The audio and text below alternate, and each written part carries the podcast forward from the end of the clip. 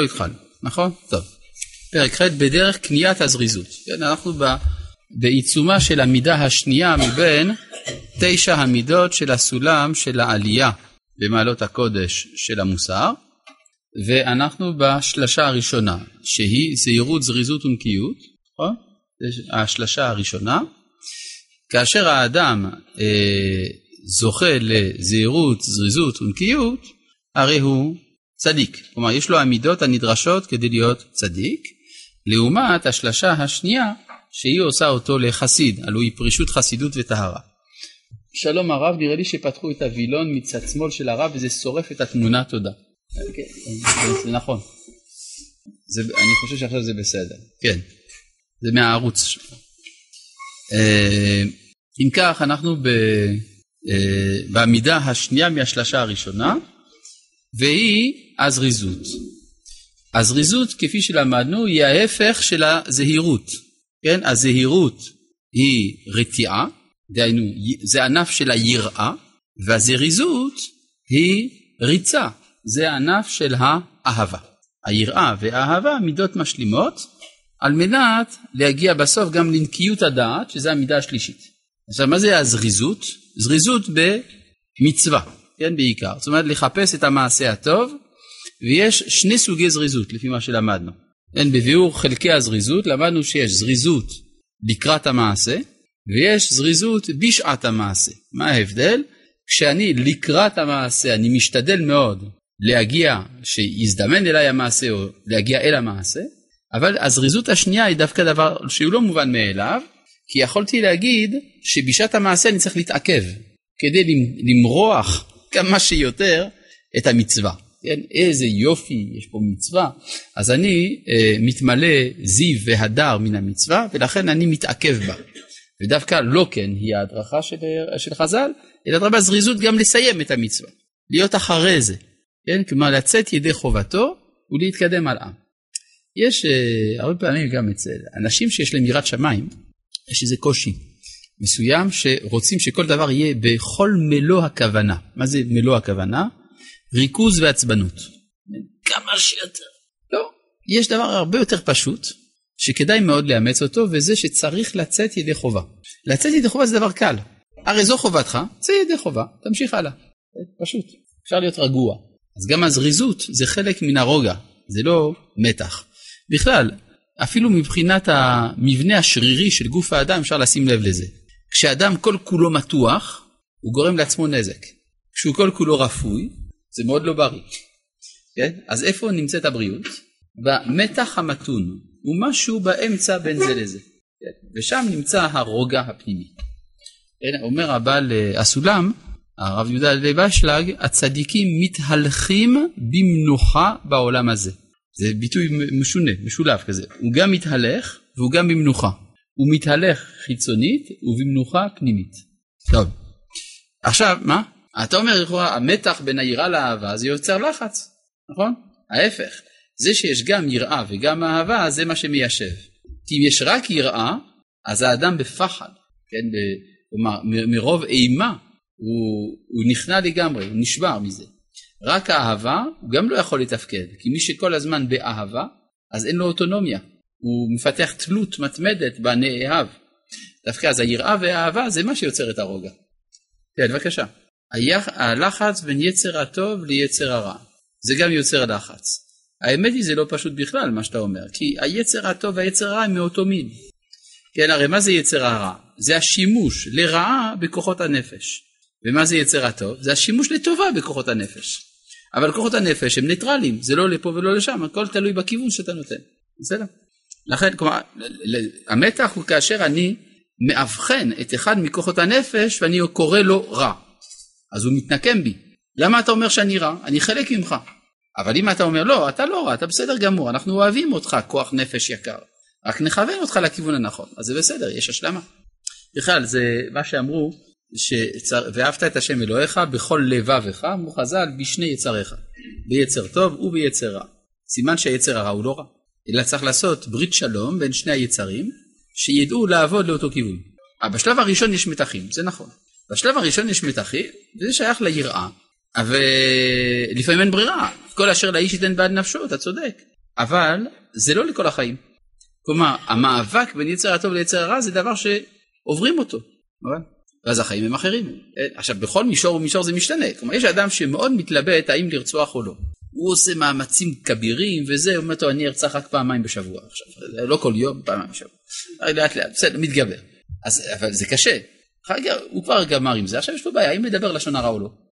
יש לו בעיה האם לדבר בזמן התפילה, או האם לדבר, בכלל האם ל, ל, לקרוא אלון של פרשת שבוע בזמן חזרת השץ. כלומר זה הולך ומדקק.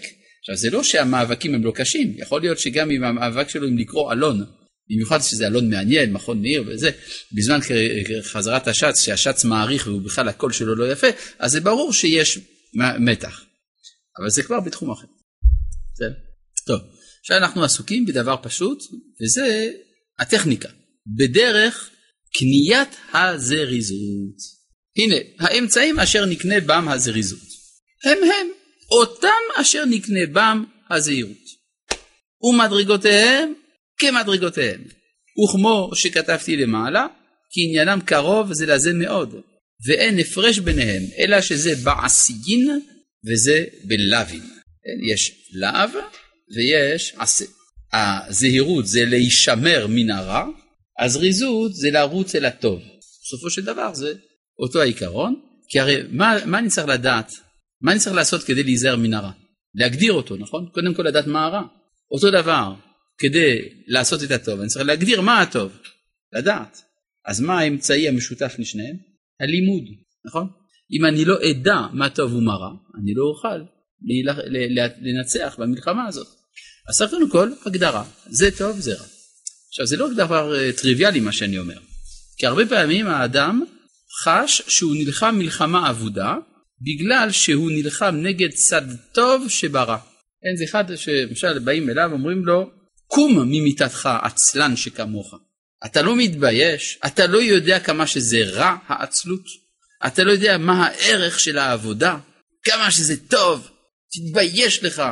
וההוא אומר תמשיך לדבר, תמשיך לדבר. אני יודע את האמת. האמת היא שהמזרון זה משהו. עכשיו נשאלת השאלה, הטענה של העצלן, של העצל הזה, היא נכונה או לא? יש בה אמת? זאת אומרת, כל זמן שאתה המוכיח אותי, אינך מוכן להכיר בצד האמת שיש ברע הזה, אני לא אשמע לך. או? לכן יש גם, לכן עניין של ההגדרה של הגבול בין הטוב לרע צריך להיות מדויק, ולא להעביר אותו בין לשכב על המזרון לבין לעבוד. כי יש צד טוב גם בזה, יש צד רע גם בזה, כמובן. אגב, מה הצד הטוב שבעצלות? מישהו יודע? יפה. שמעת אני מספר פעמים בשיעור, מביא דברי רבנו סעדיה גאון, שאומר שהעצלות היא תחושה של חיי העולם הבא. כי עולם הבא זה עולם שבו לא עובדים, יש איזו פסיביות של נפש, והאדם כבר בעולם הזה מרגיש משהו מזה, זה שייך לו קצת. אז ברגע שאתה אמרת לי שכאשר אני רובץ לי על המזרון, אני בעצם משתוקק לחיי העולם הבא. א', אני שמח לראות שמישהו כבר מבין אותי, שנותן ערך חיובי לנטייה של הנפש. זה דבר אחד. דבר נוסף, אני, אני גם הבנתי לאן זה שייך. זה שייך לעולם העתידי. אה, זה לא שייך להווה. אבל לא, לא דחקו לחלוטין את ההכרה שלי. אז דווקא זה מה שנותן לי את הכוח לקום ולהמתין למזרון העתידי בין המלאכים אחרי 120 שנה.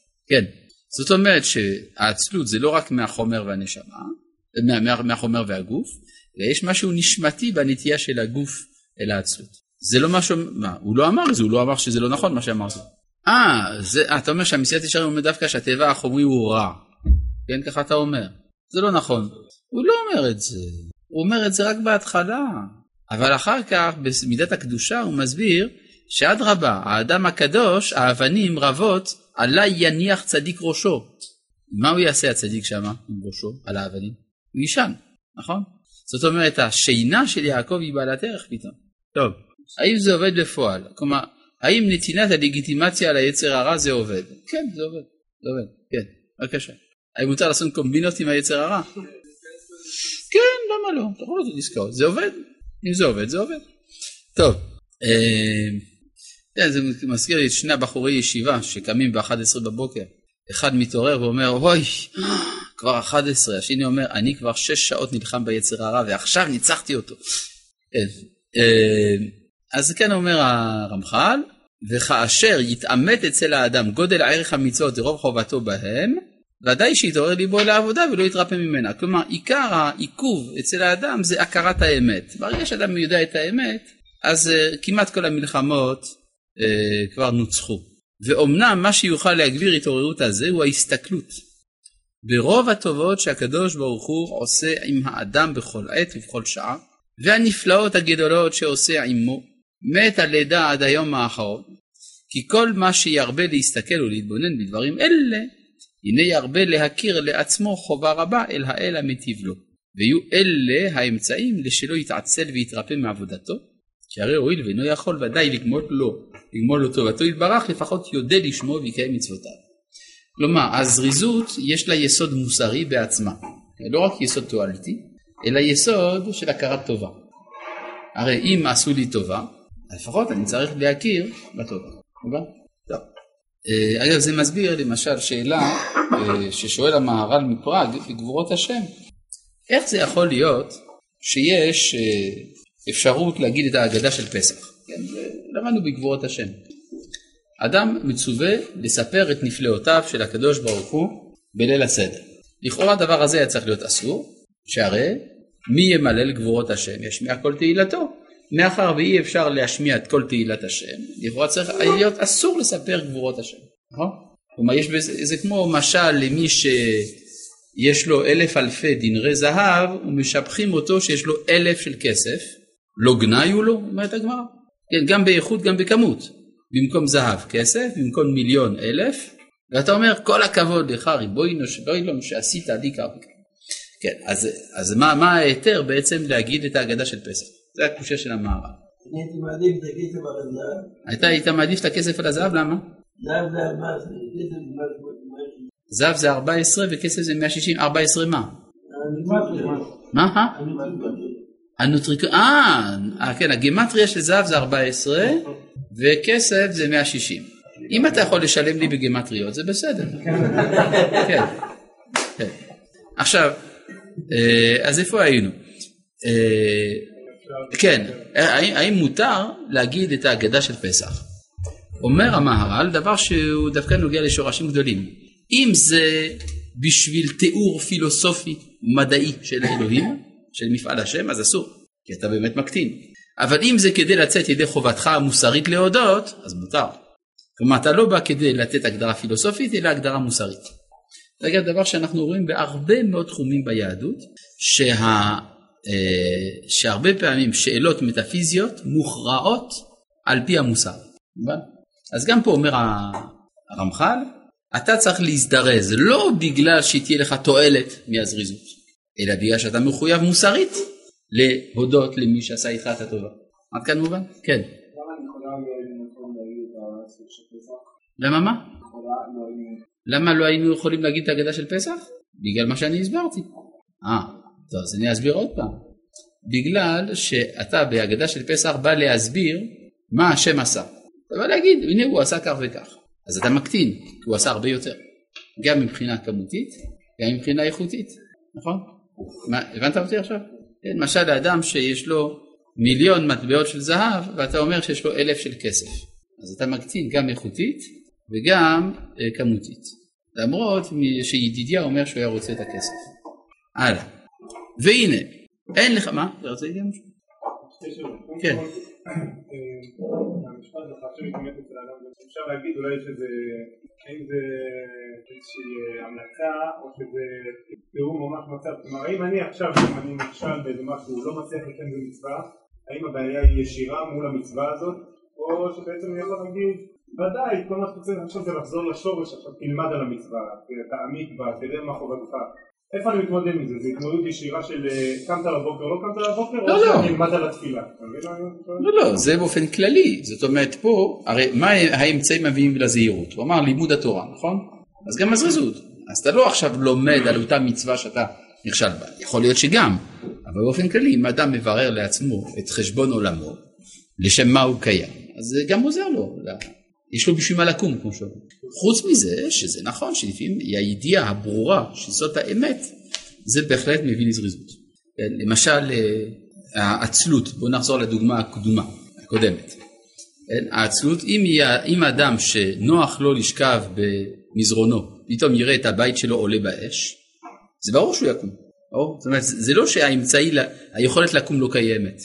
המוטי... רק שהמוטיבציה לא ברורה, כיוון שהוא לא רואה את ביתו עולה באש, אז הוא לא מבין למה לצאת מן המזרון. אז זה גם ביאור האמת, אם נברר את זה. טוב, והנה, עכשיו דברים פשוטים. אין לך אדם באיזה מצב שימצא עם עני ועם עשיר, עם בריא ועם חולה, שלא יראה נפלאות וטובות רבות במצבו. כי העשיר והבריא, כבר הוא חייב לו יתברך על אושרו ועל בריאותו. אגב, זה לפי הכלל, שטוב להיות עשיר ובריא, מאשר עני וחולה. זה נכון, לא? העני חייב לו, שאפילו בעוניו ממציא לו פרנסתו דרך נס הפלא, ואינו מניחו למות ברעב. ואם מי שמת ברעב, הוא כבר לא יכול להודות, אז אין בעיה. החולה, על שמחזיקו בחובט חוליו ומכותיו, ואינו מניחו לרדת שחת, אם הוא מת. גם הוא לא יכול. וכן כל כיוצא בזה, עד שאין לך אדם שלא יכיר עצמו, חייב לבורו. ובהסתכלו בטובות אלה שהוא מקבל ממנו, ודאי שיתעורר להזדרז לעבודתו, כמו שכתבתי למעלה. אגב, על זה יש, יכולה להיות קושייה, לא? על מה שאומר הרמח"ל. מה? האם לא זה שהוא יצר אותי מחייב אותו כמו היום שילדים טובים את ההורים שלהם, אז יש שהביאו אותם לחיים גרועים ביותר, שהם חולים. כן, אז זאת אומרת, אתה כבר בראת אותי, אז טפל בי, כן? בסדר, אבל הבעיה היא שאני לא חייב לך שום דבר, אומר הקדוש ברוך הוא. שהרי יכולתי גם לא לברוא אותך. זה באמת נאמר בכמה מקומות, לא? נוח לו שלא נברא. נכון. אז מה אתה אומר? העולם הזה לא כזה כיף. כן, אבל אה, העולם הזה הוא טוב. הוא לא כיף, אבל הוא טוב. כן, הרי זה הביטוי בגמרא, נכון? שהכריעו במסכת עירובין, נוח לו לאדם שלא נברא. מה זה נוח? זה לא נוח, להיברא, אבל זה טוב. העולם הזה נדבר. כן, זה מה שאני אמרתי. נוח לו לאדם שלא נברא. שלא נברא בעולם הזה, נכון? אבל, אז, אבל בוא נדייק בגמרא, נוח לו לא להיברא, אבל זה לא טוב לו לא להיברא. יש הבדל בין נוח לבין טוב. לא, זה טוב מצד עצמו, וירא אלוהים את כל אשר עשה, והנה טוב, מאוד. זה טוב. למה? תסביר לי למה. טוב זה הקיום, אומר הרמב"ם במורה נבוכים, שהטוב זה הקיום. אלא מה אתה אומר? אני חי בבאסה. למה? כי הקיום לא מושלם. זאת אומרת שיש איזו הרגשה שהקיום לא הגיע להשלמתו. אז המפגש בין ההיעדר לבין היש, זה יוצר את הכאב. כי כשיש היעדר מוחלט או קיום מוחלט, אין סבל. הרע זה המפגש בין ההיעדר לקיום. זה, זה, זה הרע. ההיעדר עצמו הוא לא רע, אבל המפגש בין ההיעדר לבין הקיום יוצר את הסבל, את הרע, אם תרצה. למשל, יש אה, פסוק בתורה מאוד מעניין. ויאמר השם אלוהים לא טוב. כל העולם רע, נכון? מה? לא טוב. ולמה הכל לא טוב? היות האדם לבדו. מכיוון שאדם לבדו אז הכל רע. מדוע? כי ברגע שאדם הוא לבדו, אז אין לו אפשרות להיפגש עם עצמו. אז אין משמעות לקיומו. כיוון שאין משמעות לקיומו, כל הבריאה כולה מיותרת. מובן? הייתי? למה? לא, זה דבר פשוט. ולכן נעשה לו עזר כנגדו, על ידי כך הוא יפגוש את עצמו, ואז העולם יחדל מלהיות לא טוב. כן. אדם שמתאבד, אדם שהגיע למצב... אדם שמתאבד, כן, נו. מגיע למצב שהקיום, שהחיסרון והקיום נפגשו, והחיסרון היה כל כך גדול והסתיר ממנו את הקיום. נגיד ככה, האדם שמתאבד הוא אדם אופטימי. אני אסביר למה. כי הרי אם האדם אומר על כל העולם כולו, עם כל הטוב שבו, שהוא רע, סימן שהציור שלו, של הטוב, הוא ציור עליון מאוד. מבין? הוא רוצה טוב כל כך עליון, שהוא לא מצליח לראות את הטוב שיש במציאות. אז בסופו של דבר זה נובע מאופטימיות, אז חבל שיתאבד. כן.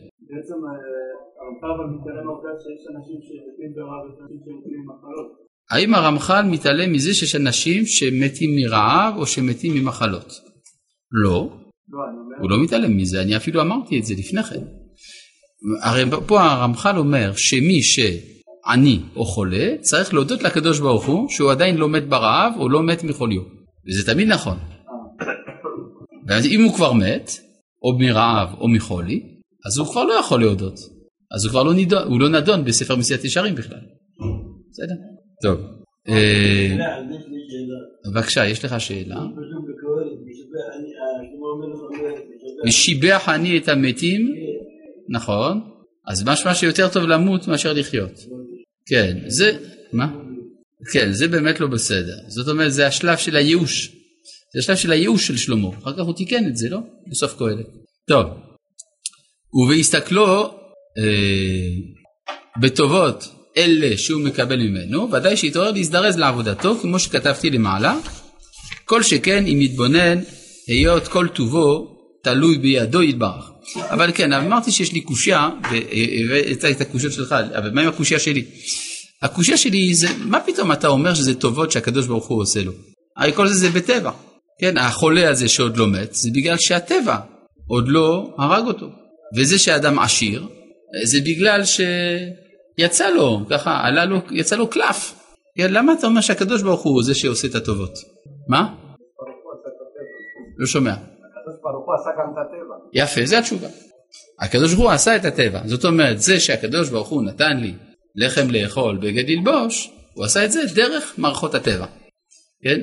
רק אתמול קיבלתי מייל, מישהו שאל, האם אני צריך אה, לפתוח בשם, או לחשוב שמה שבא לי בדרך הטבע. אתה אומר לפתוח בשם ולא לחשוב שזה בא מהטבע. אז אתה מתעלם מהמציאות, אדוני. כן, אבל מה עם הטבע? למשל, בוא ניקח דוגמה, בוא נ... חכם ידידיה, בוא ניקח דוגמה. נתאר לעצמנו שאתה צמא ומישהו נותן לך כוס חלב ואתה שותה את כוס החלב, זה תיאור תיאורטי, כן? עכשיו, אתה, אה, עכשיו זה שהחלב מרווה אותך, הוא משביע אותך, האם זה נתון טבעי או שהקדוש ברוך הוא יתערב ישירות? כן, כלומר אתה אומר שמצד הטבע החלב לא מרווה. אז, כלומר, אז זה, יש לך חברים טובים, הלוא הם המותקלמין, כן, חכמי המדברים שהרמב"ם מביא אותם בספר מורה נבוכים, אבל הוא לא זכה להסכים איתם, הוא דווקא לא מסכים איתם וחושב שיש דבר כזה טבע. אלא מה? שהטבע, ריבונו של עולם, הוא זה שבראו. מה? בלשון חז"ל טבע, מנהגו של עולם, וכל רגע השם יכול לשנות. נכון. נכון. יש בריאה מתמשכת כל הזמן. יש התערבות. מה שאנחנו רואים כטבע זה השם כל הזמן. אני אחזור על שאלתך כפולה. כן, אתה שואל ככה, שא', איך אני אומר שיש טבע? הרי אני הבאתי שאצל חז"ל המושג טבע זה מנהגו של עולם ושכזה הוא יכול לבטלו. ב', למדנו בנפש החיים שיש בריאה מתמדת. עד כאן שתי שאלותיך שהן אחת. או שאלתך אחת שהיא שתיים. התשובה היא שזה נכון שאצל חז"ל הטבע נקרא מנהגו של עולם, אבל זה בדיוק העניין של מנהג. מה זה מנהג? זה, זה הרגל נעשה טבע, זה ההרגל. אז ההרגל יוצר קביעות של ההתנהגות. ב', אז, אז, אז זה כן אומר שיש טבע. ב', מה שלמדנו בנפש החיים זה שהבריאה המתמדת איננה במציאות אלא בשורשי המציאות. בצירופי, תטרף צירופי שם הוויה, נכון? אז מה זה אומר? זה אומר שבשורש המציאות, דהיינו במוטיבציה האלוהית של קיום העולם, יש התחדשות מתמדת. אבל בתפקוד של העולם זה מתפקד דרך הטבע. כן? ככה נפש החיים בעצמו אומר. התטרף הזה הכוונה 1080. כן? כלומר, כן, השעה מתחלקת ל-1080 רגעים, זאת אומרת שלוש שניות וחצי, כפול 1080 זה יוצא שעה שלמה, וכל שלוש שניות וחצי, זה, זה, זה דגם כזה, כן? כל שלוש שניות וחצי משתנה צירוף שם הוויה שמתג, שמחיה את העולם. מה זה שם הוויה? זה הרצון של הבורא שיהיה עולם. זה, זה המוטיבציה שלו לקיום העולם. והמוטיבציה מקבלת אה, אופי חדש כל שלוש שניות וחצי. אבל התפקוד של העולם זה תפקוד הטבע. לא שהקדוש ברוך הוא משנה את חוק הטבע כל רגע, הבנת? אלא הסיבה שהוא רוצה בחוק הזה היא משתנה. לא, לא, זה בדיוק מה שהוא שם, הוא טורח להסביר על נפש החיים. שזה לא שאין משמעות לטבע ולמחקר המדעי לפי זה, אלא העולם שהקדוש ברוך הוא רוצה בו הוא עולם עם תפקוד מסוים, זה עולם הטבע, אבל הקדוש ברוך הוא רוצה בו כל פעם מחדש. בסדר? וגם מידת הדין של השם יתברך השם שלו. יפה, אתה אומר מידת הדין של העולם, של הקדוש ברוך הוא זה אלוהים, כן? בגימטריה הטבע, נכון. אז, אז, אז לכן מה, שאנחנו, מה שהרמח"ל כאן אומר שצריך להודות לקדוש ברוך הוא, צריך להבין שאין הכוונה להתערבות ישירה אה, מיידית בנעשה, אלא זה שהקדוש ברוך הוא סידר בכלל את עולמו באופן שיש סדרי טבע שנותנים לי חיים ועושר וכדומה. באותה מידה אדם גם יכול לראות את הרע. כן, באותה מידה אדם יכול להחליט להסתכל על הרע. וברגע שהוא רואה את הרע, לא להודות לשם על זה ולא להיות זריז בעבודת השם, כי הרי מילא כל כך הרבה רע נעשה. נכון. לכן צריך בשביל זה ללמוד. מה ללמוד? האם כל מאן דאביד רחמנא לטב אביד או לא? אתה אומר לטב אביד, למה אתה קראת בגמרא ואתה מאמין כל מה שכתוב בגמרא, אבל אתה גם צריך לראות את זה. כן, אני זוכר, היה לי רב שהיה אומר, זה לא בגלל שזה כתוב שזה אמת, אלא בגלל שזה אמת כתבו את זה. לכן צריך לבדוק מה האמת שבכתוב. בסדר? והיה לי עוד רב שכל פעם שהיו אומרים לו כך כתוב, היה אומר אתה כך כתובניק. צריך לברר מה היסוד של מה שכתוב. למה אי אפשר לברר? כן, אפשר לברר שהכל לטובה. אפשר לברר. אפשר לברר בדרכי השכל. למשל, אתה רוצה הוכחה שהכל לטובה? בראשית ברא אלוהים. אם אלוהים ברא, אז ברור שהכל לטובה. מה, הוא מסכים עם המצב הזה? זה כך כתוב, צריך לדעת מניין באמת שמה שכתוב שבראשית ברא אלוהים זה אמת. בשביל זה לומדים, בסדר? טוב. גם לגבי האמונה עצמה. האמונה עצמה, כן. דוד זה על 15, אחר כך בא ישעיה זה על 7, חזר לו העמיד את זה על 3, בא חבקוק זה על 1, צדיק במרדו יחיה. כן. יש לו אמונה, הוא יחיה, אין לו אמונה, לא יחיה. אתה אומר מי שיש לו אמונה יחיה, מי שאין לו אמונה לא יחיה. כן, אז יש לי אם כן הנחה שכל מי שחי בכדור הארץ היום הוא מאמין. כן, באמת, ככה אתה חושב. אני בטוח. זאת אומרת, אה, וכל מיני אלה שמתו, זה בגלל שהם לא האמינו. כולם. המוות שהגיע. אבל ברגע שהם הפסיקו להאמין, מתו. וואי, כנראה שאנחנו שייכים לדתות, שונות, אתה יודע? כן? טוב. אה, ויש גם אומרים שהמלפפון הוא אויב האנושות. כן? כל מי שאכל מלפפון לפני 200 שנה מת. טוב. והנך רואה, אז אה, סליחה, אני כאן דילגתי, כן. ובהסתכלו בטובות אלה שהוא מקבל ממנו, ודאי שיתעורר להזדרז לעבודתו, כמו שכתבתי למעלה, כל שכן אם יתבונן, היות כל טובו תלוי בידו יתברך, ומה שמצטרך לו, ומה שמוכרח אליו ממנו יתברך, הוא, ולא מאחר. אשר על כן ודאי שלא יתעצל מעבוד עבודתו יתברך, ולא יחסר לו מה שהוא מוכרח אליו. יש אה, אחד הטיעונים הנפשיים נגד עבודת השם, זה מה מתערבים לי בחיים. מכירים את הטענה הזאת? זו טענה מעניינת, זאת אומרת, אני רוצה אה, לשבת בסוטול על החוף עם אורנג'אדה, ואומרים לי מה לעשות, ממש לא בסדר, כן? וזה צודק אגב הטענה הזאת. הטענה הזאת היא שאם אתה, נדר... כלומר אין הגדרה יותר ברורה של העבדות מאשר לחיות לא לפי קצב החיים שלי, אלא לפי קצב החיים של מישהו אחר.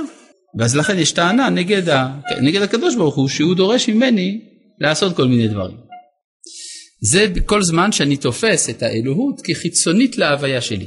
אבל אם אני זוכר שהקדוש ברוך הוא גם הבורא, אז הוא מקור החיים שלי. יוצא שכאשר אני נאמן למצוותו, אני בעצם חוזר אל עצמי, אני נאמן לעצמי. או נגיד את זה אחרת, עשה רצונך כרצונו, אומר הרב קוק באורות הקודש, כי רצונך אינו אלא רצונו. כן, כלומר, אני עוד לא יודע בדיוק מה אני רוצה, המצווה עוזרת לי לברר מה אני רוצה. זה, וזה הגיוני מאוד מה שאני אומר, זה לא סתם אמירה. כי אם המצווה היא מאת הבורא, יוצא שכאשר אני מקיים את המצווה, אני פוגש את היבראותי, את מה שאני באמת. או כמו שאמר רבי יהודה הלוי, עבדי הזמן, עבדי עבדים הם.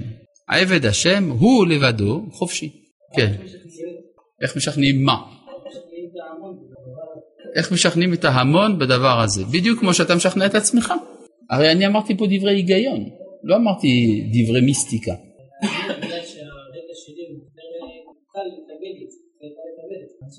הרקע הזה. למה? כן. לא, אבל זה מאוד הגיוני, אני לא מבין למה זה לא נכון מה שאני אמרתי. הרי, לא, תקשיב, טוב טוב, יש פה טענה שכלית. הטענה השכלית היא, אם זה באמת מאת הבורא, אז זה אני. נו, למה, למישהו אחר זה לא יהיה מובן? זה מאוד הגיוני מה זה קיימים אה. זה משהו אחר. מי שכופר בקדוש ברוך הוא זה ודאי לא שייך לו לקיים מצווה, כי הוא לא מאמין בזה. סליחה, אתה, אתה פה רוצה, אה, אתה קושר דבר במה שאיננו קשור. תא תניא בדלה תניא. כלומר, השאלה היא לא האם התורה היא אמת או לא. כן? זה, זה לא הדיון כאן. האם התורה היא אמת או לא, יש, זה נושא ללימוד בפני עצמו. בשביל זה יש ספר הכוזרי. לא, אני לא אמרתי בשביל מאמין בתורה. גם מי שלא מאמין בתורה, תקשיב, גם מי שלא מאמין בתורה, הוא יסכים איתי שאם המצווה היא מאת הבורא, אז המצווה איננה שעבוד. נכון? זה מה שאני אמרתי. כלומר, אתה לא צריך להיות מאמין בתורה או לא מאמין בתורה כדי לקבל את האמת של מה שאמרתי עכשיו. זה פשוט, זה נוסחה, אלא מה? כל השאלה, האם יש באמת יש אלוהים? האם הוא באמת נתן מצוות? שזה נושא בפני עצמו. אבל קודם כל, ההיגיון שמאחורי הדברים הוא היגיון בריא, מה שאמרתי. בסדר? אגב, אני רוצה להגיד לכם שיש אלוהים והוא נתן תורה. זה נכון. כן. לא, שתדעו. כן. אין דבר כזה יותר מצוות, מצוות אנשים מלומדה, שאנשים עושים מצוות, אה, כאילו אה, לפי זה אדם לא יכול לקיים מצווה אם הוא לא מאמין. זה נכון. לא, שאדם יכול לקיים אה, מצוות כרגיל, ובעצם לא להאמין, כאילו. אם אדם יקיים מצווה בלי להאמין, סתם פראייר. למה שיקיים מצווה אם הוא לא מאמין? אז הוא פראייר. לא, זה לא מצווה, זה מעשה, זה, פולקלור, זה כל מיני דברים. אז במצווה עצמה, בעשייה אין אה, זה? מה? אין משהו שמחזיר אותו למקור חייו? יכול להיות, זה תלוי באיזה דרגת הכרה הוא נמצא, יש אנשים שרק מחכים שהחב"דניק יניח להם תפילין, כי זה נמצא אצלם ב...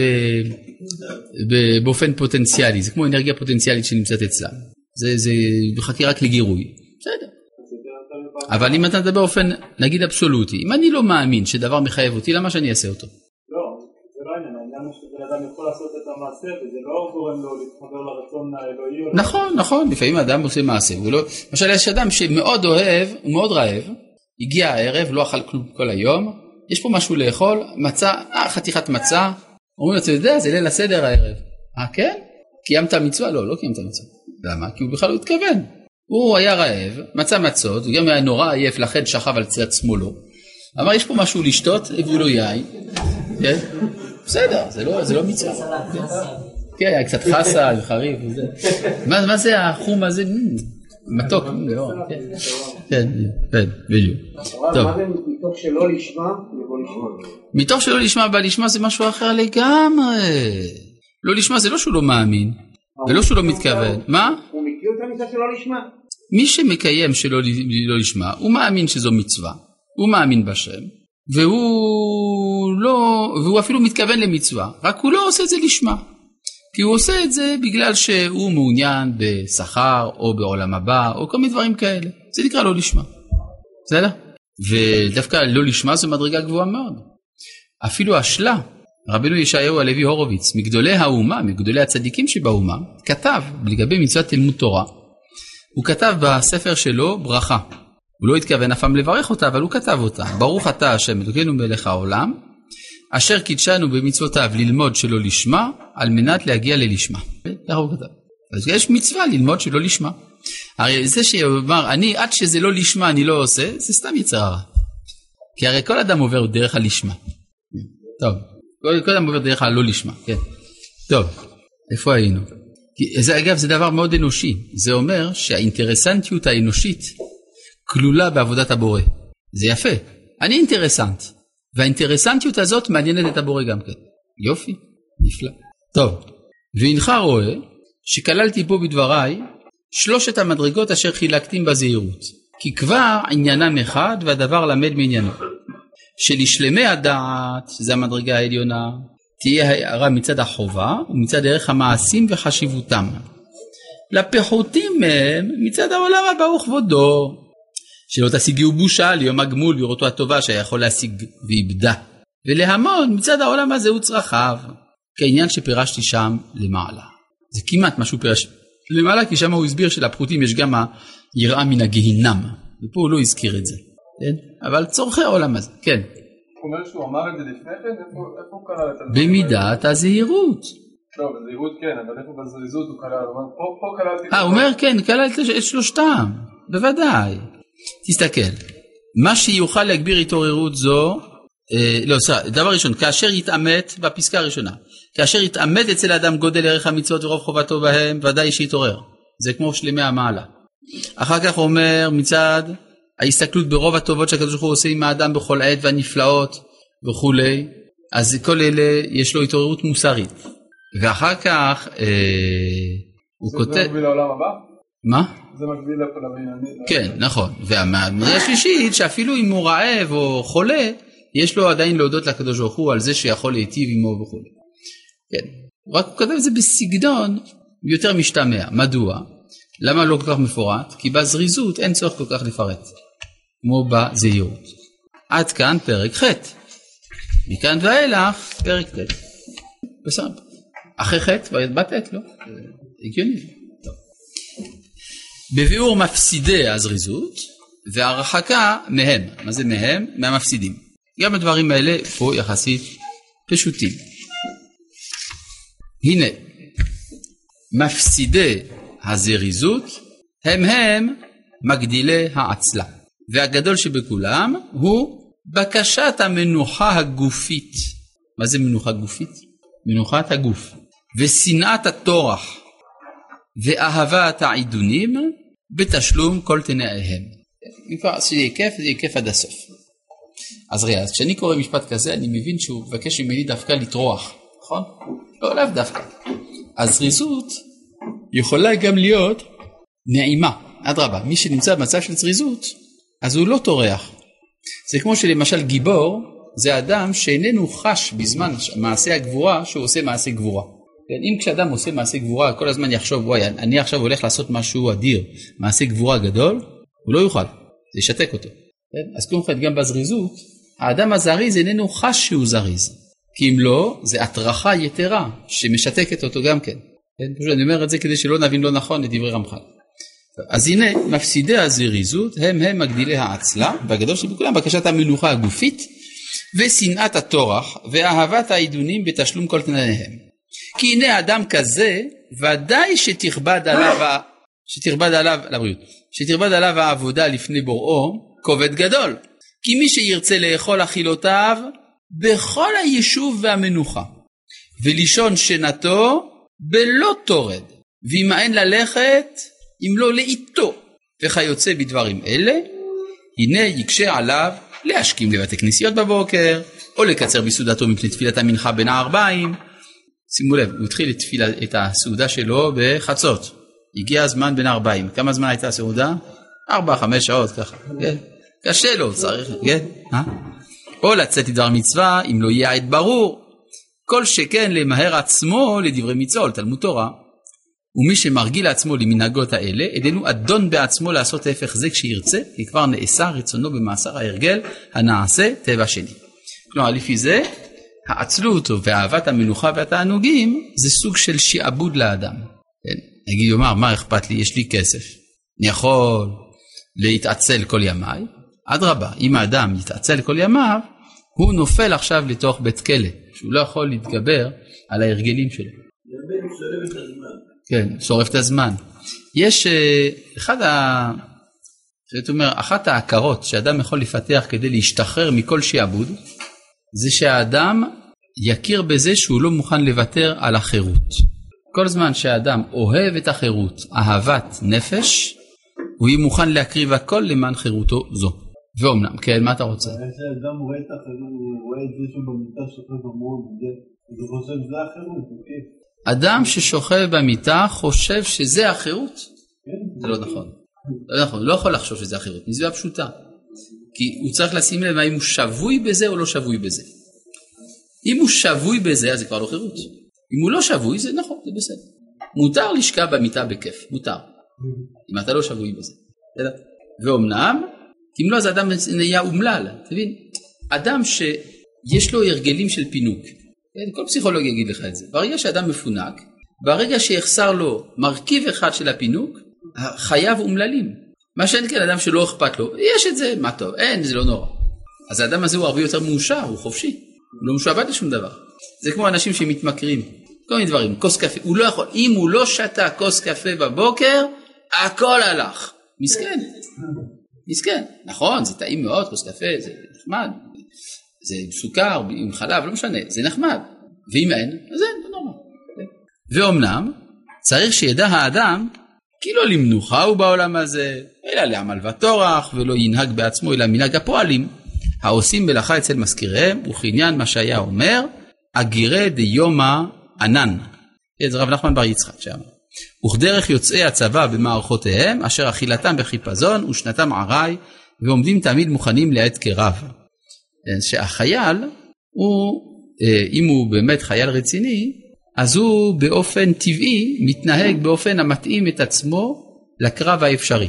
למשל, הוא יוצא עוד מעט למערב, אז הוא נמנע משתייה. הוא לא שותה, למה? כדי שלא יזדקק להטיל מימיו, אז הוא לא שותה בארוחת הערב. האם הוא עשה עכשיו מחשבה אה, מושכלת שזה מה שהוא צריך לעשות? לא, זה, זה בא לו בטבעי, זה, זה בא לו באופן טבעי. הוא יודע, הרי יש לו מטרה, אז הכל בסופו של דבר מחובר אל המטרה הזאת. ועל זה נאמר כי אדם לעמל יולד, וכשירגיל לעצמו על זה הדרך, ימצא העבודה קלה עליו ודאי. כיוון שלא יחסר בעצמו ההזמנה וההכנה אליה. כלומר, הזריזות, בניגוד למה שהעצלים חושבים, מה שהעצלים חושבים, הזריזות משחררת, והעצלה משעבדת. ועל זה הדרך אמרו זיכרונם לברכה, כך היא דרכה של תורה, ועל במלח תאכל, מים במשורה תשתה, ועל הארץ תישן, שהוא כלל ההרחקה בתכלית מן המנוחות והעידונים. טוב, עד כאן להיום.